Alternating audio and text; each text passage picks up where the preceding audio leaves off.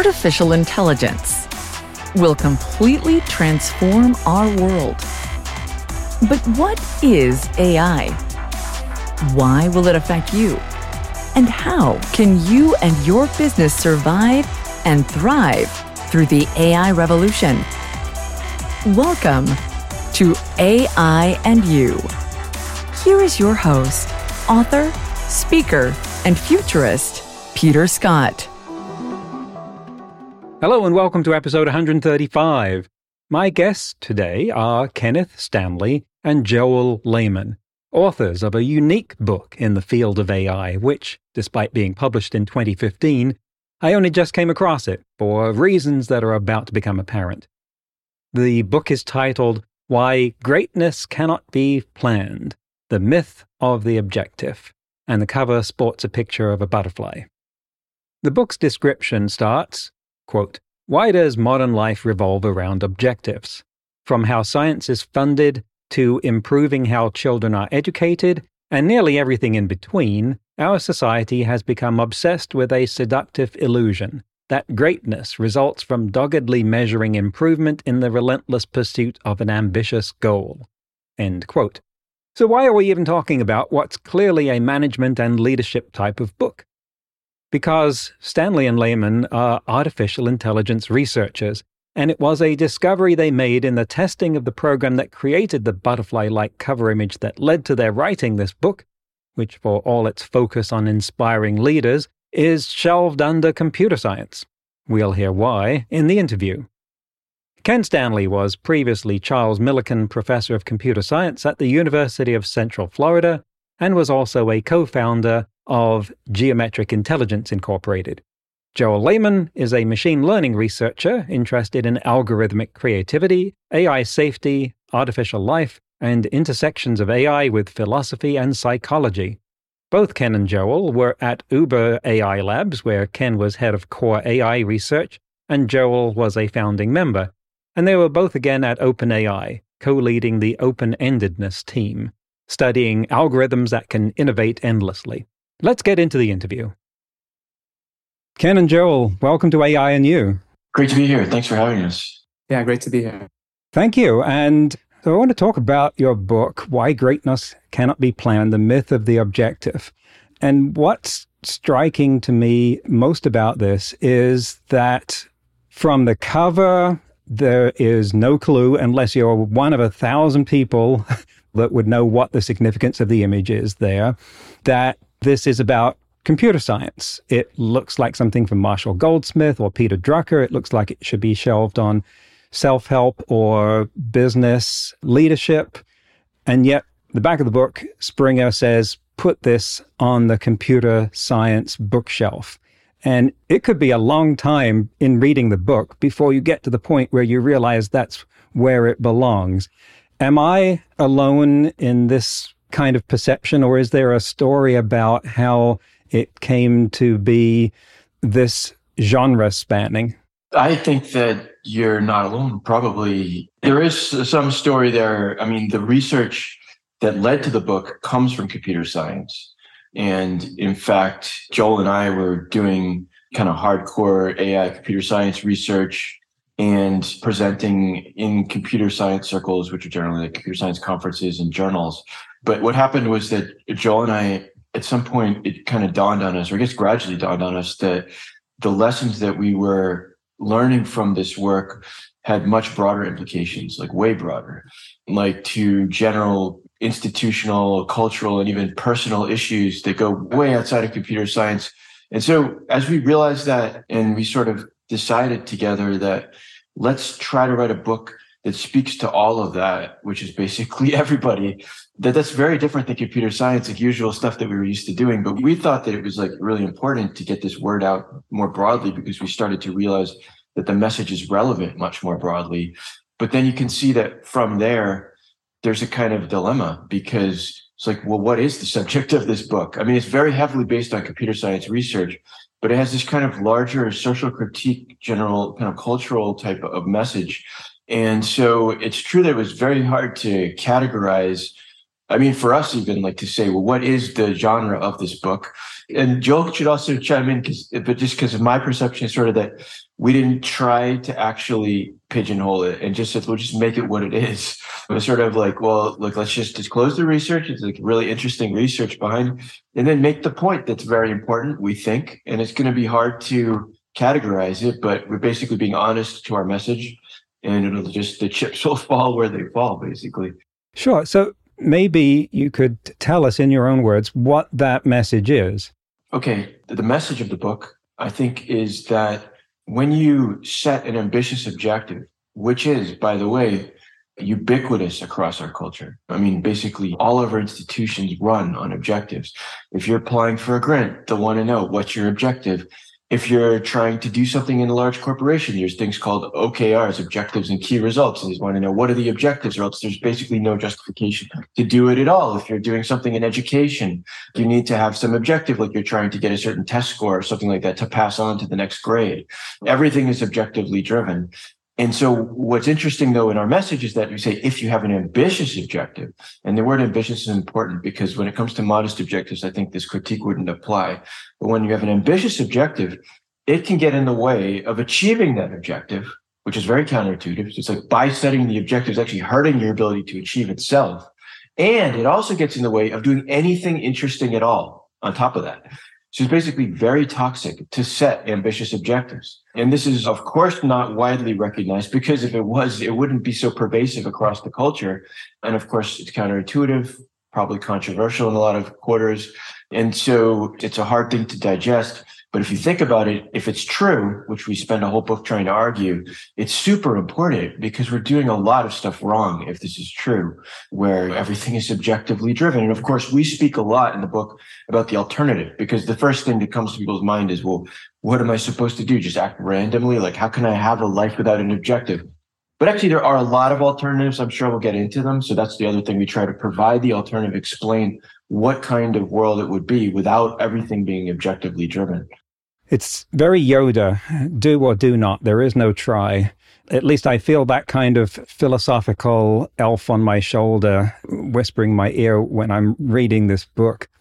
Joel, at what point in the computer science research that you were doing did the idea of the book start to form for you?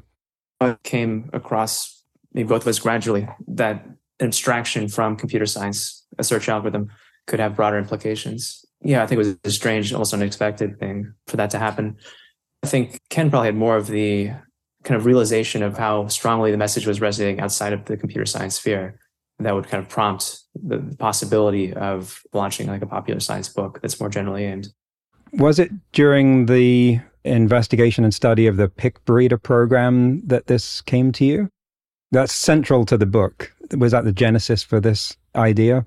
Yeah, Picbreeder was preceded actually there's Picbreeder is like the first step i think in a succession of insights that led to the book because i think what really happened is that Picbreeder led joel and i to realize that there's another way of thinking about algorithms so it wasn't yet to the book is sort of at a social cultural level but at the time of Picbreeder we were like well look like well we're seeing a phenomenon inside of this system where people are only able to find interesting things when they're actually not trying to find those things and this is very counterintuitive and it was really striking and to me fascinating. And I, I, spoke to Joel about it. He had just started his PhD at that point. So he had just joined my group and we were just getting to know each other. And I was like, just basically, Joel, this is like, this could be a huge thing. Like, look at this thing here. It's very, very provocative. We were both, I think, just thinking in terms of algorithms. And so like this led to the novelty search algorithm, which Joel like basically took that and like converted it into an actual thing you could actually run on a computer without people involved. So basically, Joel took the lesson and basically made it actually something that was an algorithmic contribution on its own right, which was amazing. I thought, I mean, this is like a really great provocative algorithm. And it was after that, the novelty search algorithm percolated around for years, people commenting on it. It started controversy in the field because it was like, in the field of machine learning, you know, objectives were also completely pervasive, just like in the wider culture.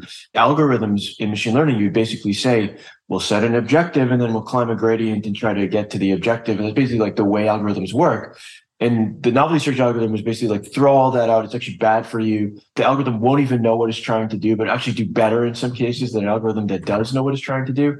And so, of course, it caused a lot of controversy and discussion, and it got a, a fair amount of attention, I think, in the field.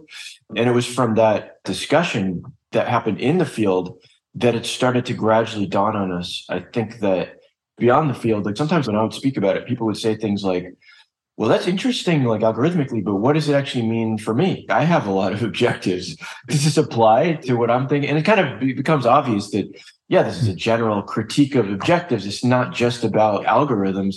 And gradually we start to see that, like, that's actually maybe even more important at some level because this is a, a ubiquitous I think, cultural mistake that's just like everywhere. And it's not just that it's bad for society, it's actually personally, individually hurts people because you can tell people are suffocating in objectives. Most people are not happy. And this is something I started to learn, like talking about this, that people just find it cathartic to hear that they don't have to, every single thing they do to have to be justified through an objective, which is actually stifling and suffocating.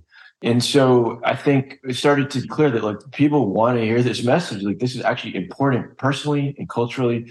And Joel and I had lots of discussions, I think, before the book about should we try to do this? Because it's kind of a crazy thing to do. I mean, we're like basic computer scientists.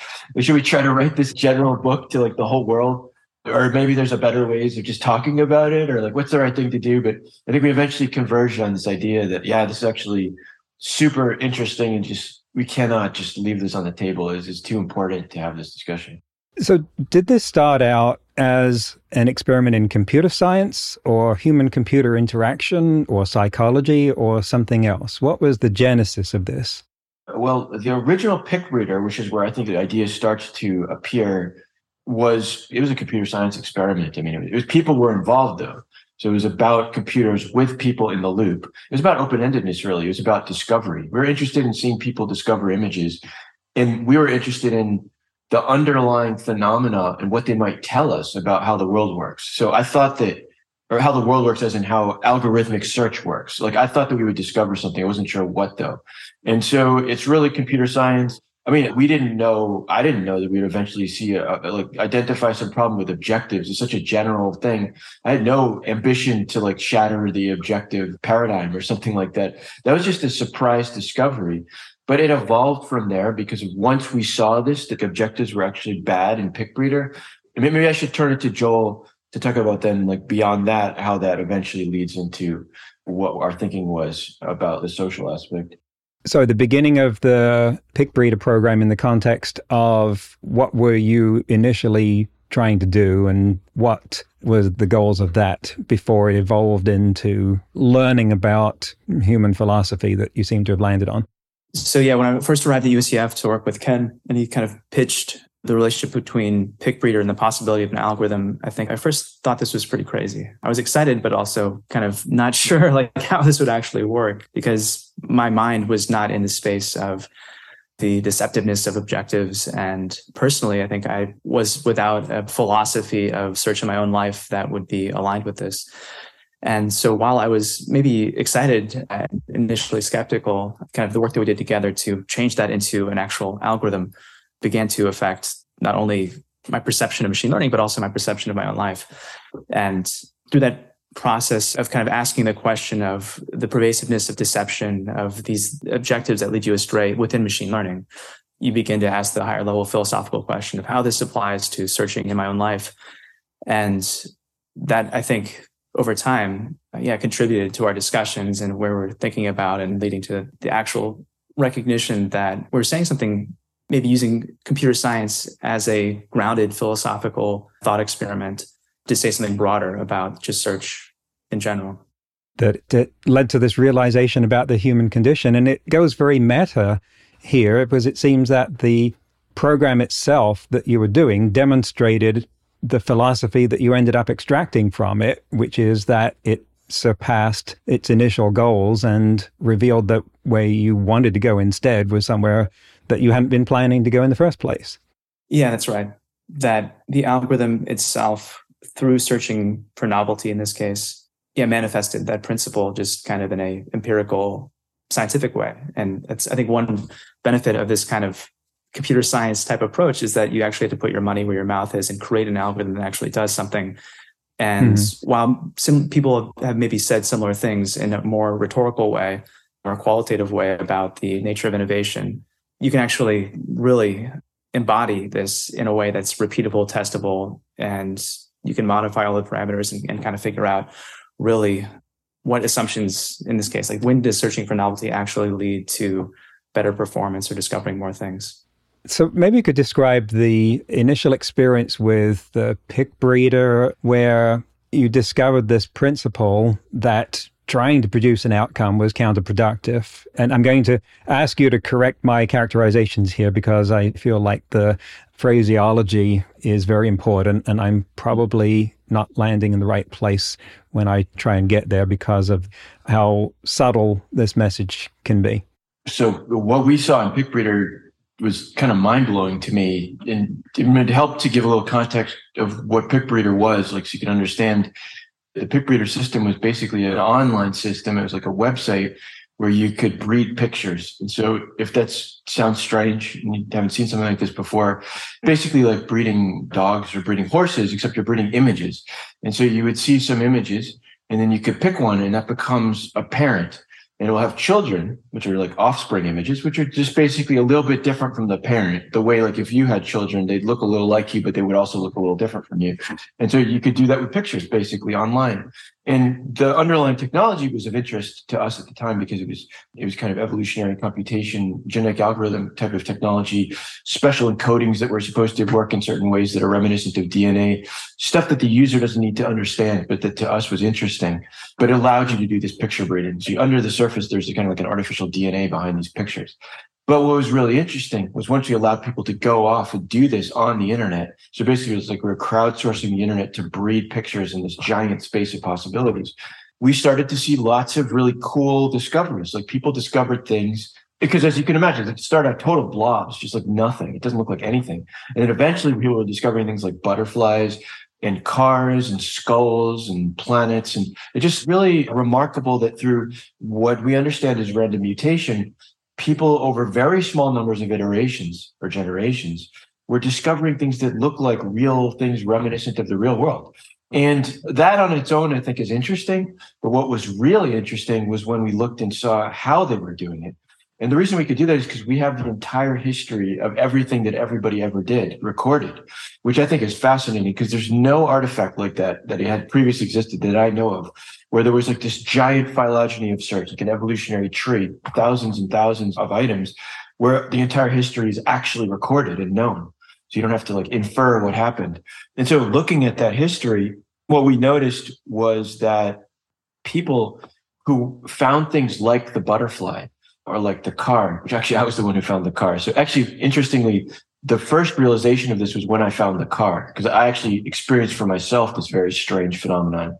And what we found was that it's always the case, or at least 99% of the time, that the intermediate stepping stones, the images that people went through to get to what they found, don't actually look like the thing that they found. And this is really, really fundamental because if you think about it, what that means is that those people would not have found those things if they had been looking for them because they wouldn't have chosen those intermediate stepping stones because they don't look like the thing that they ultimately got. Like the only reason they chose the intermediate stepping stones is because they weren't trying to find the things they ultimately found because they were interested in their own independent right. Right. So they saw an image, they thought that looks interesting, and it took them down a path to something that was fulfilling and a goal of some kind, satisfying, but didn't look like the thing that they initially said was interesting. And if they had been trying to get the thing that was the end result, they would have rejected that first interesting thing because it wouldn't have looked like it was on the path to get there. Exactly. And one just small point to note is that sometimes people were branching from each other's discoveries. So sometimes it was like somebody discovered this one thing and then someone else said, Oh, I'm going to keep breeding that. So sometimes there's multiple people involved in this chain. But in case that was the phenomenon we observed. And to me, it was totally mind blowing because it just contradicted everything about what I had learned about achievement and engineering because you know things are always taught to you like you set your objectives and then you basically make progress towards that objective. Maybe you do top down design you do bottom up design. There's like different methods but you know what you're trying to do. And that's why you're able to do it. And this is like the exact opposite. It's like the only way you can do anything is by not trying to do it. Maybe the reason it hit me so hard is because I experienced it. If you just hear that, or if you just see it as like a phenomenon, like shown to you as a sequence or something, you might be like, okay, that's interesting. But when I actually went through it myself, because I found this car and I knew I wasn't looking for a car, I actually experienced this I had chosen an alien face and it turned into a car because the eyes turned into wheels. It made me feel it viscerally, like how this is totally bizarre because it just struck me that I could not have achieved that, like found this car if I had wanted to do that. The only way it could have happened is if I had been not looking for it. And just the feeling of that was like, well, this doesn't work the way the world's supposed to work or the world doesn't work the way it's supposed to work. And then the big question after that was like, is this just about Picbreeder or is this like a bigger point? It turns out it is a bigger point. It's not like there's something special about Picbreeder that makes it only true in Picbreeder. This is the way all complex spaces work. Because if you think about it, for something to be a hard problem means you don't know what the stepping stones are. If the stepping stones were obvious, it's like a tautology. It's not hard because like then you would just solve it. So like it has to be the case that the things that lead to the things we want to achieve, say cure cancer, create AGI, like whatever, some super ambitious thing are things that are not like those things. If they were, we would just do them. And so this is just a general structure of search spaces that are complex or ambitious. And so that realization was like, wow, this is profound in terms of its implications. And that's when Joel just suddenly appeared because Joel just started right as I was having this revelation. Joel, what was it about this that pulled you in at this point? Well, it was, I think, the provocativeness of it and the breadth of it. Those things kind of spoke to me. Honestly, when I was starting my PhD, I think I was a bit naive. I didn't really even know what I was getting into in terms of a graduate program. Like it was, I had an idea maybe of what that would be like. And so there's some serendipity even that process of coming to this lab with this person who's telling me all these kinds of really ambitious sorts of ideas. And so I think that, yeah, for me, it was a bit kind of a, a learning process, getting to some place where I actually could begin to, to implement these ideas and get a taste for myself what actually was going on. And I do remember one kind of impactful experience for me was when we had kind of decided on the first kinds of experiments we're going to do with novelty search. It's like a robot in a maze and uh, like an all-nighter sort of coding session where I got the first version of the algorithm going. And as the sun's coming up, the first results are kind of coming in and that the deception was being shown and that it was kind of working in a way that we thought. So that was a similar moment for me as to when Ken had his alien face into car moments, I think was just seeing, you know, the first results come in of, okay, well, this actually works, which was pretty incredible. So let's try and put some boundaries or parameters around this for the help of the audience who might be thinking that this is counterintuitive. If my goal is to go to the supermarket and get a loaf of bread, I'm not going to approach that by going to the park and throwing a frisbee or picking some other random action. That is something I know how to do and I know how to optimize that task. But in something that we don't know how to do, like cure cancer, now it seems very much productive to explore directions that make no sense. Can you help put some guidelines, some rails around that? I think one principle you can use to think about that is just the notion of stepping stones. That for many simple problems like going to the grocery store, yeah, the stepping stones from here to there are clear. You've maybe done it before, it's pretty predictable. And then when it comes to problems of some ambition where the stepping stones to get there are not obvious. Maybe you could say more than one stepping stone away. So things like inventing something that has never been invented before. Yeah, there it's quite unclear how to get there. And I think that the tricky thing is that I think our intuitions about stepping stones are often not great, and that's that's part of the problem that we maybe sometimes are overconfident that we can get to some place, and that some things that maybe seem like they should be within the domain of just pushing towards an objective and achieving it may actually not be that way. So things even in our own personal lives about finding a good relationship or getting a good job, sometimes those things they're at the edge of what we might think of as someplace the realm of the ordinary objective driven stuff where that will work and the realm of where actually it's quite ambitious and exploration is really needed. So this seems that you've opened the door here into a realm that few computer scientists have stepped into, which is management slash leadership guru, presenting this provocative, novel, counterintuitive idea. Did you step through the door? Did you become that kind of messenger to take that to the people that can use that without it being a lesson in computer science? I think we did. I mean, that was sort of the role of the book was to start to take this to a broader audience. And I mean, even before the book, one of the reasons like it would start to be clear that this would be effective to do that was because I was starting to talk to audiences already that were not computer scientists and noticing that this resonates a lot, even maybe even more than a computer science sometimes. You know, like I talked to the Rhode Island School of Design was this really early experience I had because someone had seen me at a computer science conference who was a student at the Rhode Island School of Design, which is basically like an art school, art and design. And so he said, I think the people at this school would really be interested in what you're saying.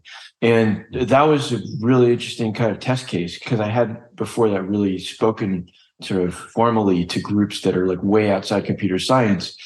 It sounded really interesting. I could totally see why it might be interesting to them, but I didn't know what to expect. And it turned out that yeah, the artists were extremely moved by the whole message because, like, for them, they were in a world where a lot of their lives was defined by people not understanding what their objectives were. It's like their parents like, well, why are you doing this? It's pointless. Like, get a real job, like, do something that's like a real career. Or even their teachers are like, well, that's nice, but what's the point? Like, what is the objective? What are you trying to do? And the reaction to this message was so emotional and cathartic that it just was like, wow, I could just tell that this is going to be important like all over the place. Like it's not just a computer science topic at all. I had they gave me private meetings. Like the students could sign up later to talk to me privately. And those meetings really affected me because i was they were like almost like therapy sessions. I didn't know what to expect but people come in and just read their whole life story. And they're practically crying in some cases and I was just like, this is so incredible. Like, this is computer science. Like, this is boring, dry stuff. This is like algorithmic stuff that Joel and I were working on. And these people are almost coming to tears. When has this ever happened? And that was when I was like, this definitely has to be a book. Like, this is so interesting. And so after the book, like more and more of these kinds of opportunities started to pop up because people read the book or saw presentations about the book and they would be like, yeah, we want to hear more about this, get your opinions about this. And so by now, seven years after the book came out, like I've been able to be exposed to the huge variety of communities. It's really interesting mm. and learn how they think about objectives and what this means to them. What has that arc been like for you, Joel? What places has it taken you that are new and unexpected? Well, I think the book was a start to really dive into the more philosophical nature of search and of computer science. And I think that's a thread that I think is really stayed alive for me. So just that computer science can be a vehicle to ground out things that are otherwise unclear. So I think you know the message of the book being about how search relates to innovation and how objectives can be misleading is really intriguing. And I think it's just but going beyond that, it's just interesting in general that almost any kind of qualitative phenomenon in theory can be boiled down into some kind of thought experiment within computer science. And so some of the directions I've looked at beyond that are kind of oddly in like the moral philosophy space, trying to bring together computer science, moral philosophy. And now my interest is more kind of in computer science and psychology and looking in that direction. So I think that this was a really profound experience for me to be involved in exploring how rich computer science can be in terms of like actually exploring questions that are relevant to people's lives. I think that's the kind of thing that has really shifted my trajectory. It seems the ultimate validation of pure research. Like you could keynote at any conference on pure research and tell the audience why what they're doing matters no matter what anyone else thinks about it. Yeah, I think one interesting thing there is something that I feel is unresolved in the book that you know is kind of an open question for me is to what extreme can we take that? And is there a balance to that? You know, like in the book, we kind of talk about as an example of someone who is just working with Legos, and that's kind of their life's passion. And we don't know where that will lead, which is true. But also, it does seem like we do care ultimately about allocation of resources and you know how to do that. And I think the message of the book is not like anything goes in terms of everything is equally promising. But to me, there's still something confusing about like if you have a fixed amount of resources, like how actually should we allocate that to get to where we want to go, if that's even possible? Ken, was there a pushback along those lines? Did you get reactions from like business people saying, look, we've got budgets. What are we supposed to do with this?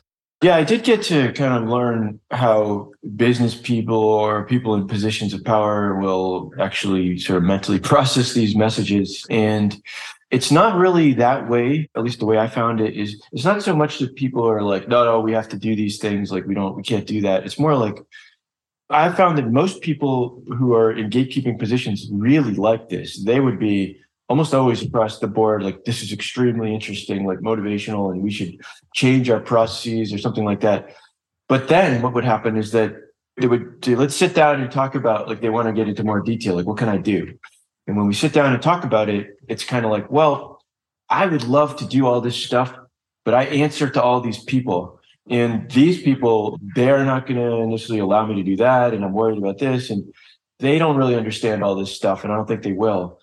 So at the end of the day, it's like, well, there's really not much that I can do. I'm trapped. And so I think it's a little bit frustrating that hierarchy sort of makes it very difficult to push things out of this static configuration that they're in and get us into a different way of doing things. And it sort of illustrates why I think you need to have a discussion like this or why there should be a book is because without this being an object of conversation, those kinds of issues are just going to be stuck because like it's true that you can't just go to your boss and just say, Hey, maybe we should have less objectives. There's no context for that. So you're on your own kind of with this like radical statement and it's just kind of really hard to defend. And so it's somehow, I think, a broader social discussion is necessary to dislodge some of this, or else it's just going to be impossible to break out of it. That's the end of the first half of the interview, which, as almost always, we split into two, so you have more digestible chunks for each episode. Believe it or not, that's the first time Ken and Joel have been interviewed together, despite delivering some pretty high profile keynotes and the like.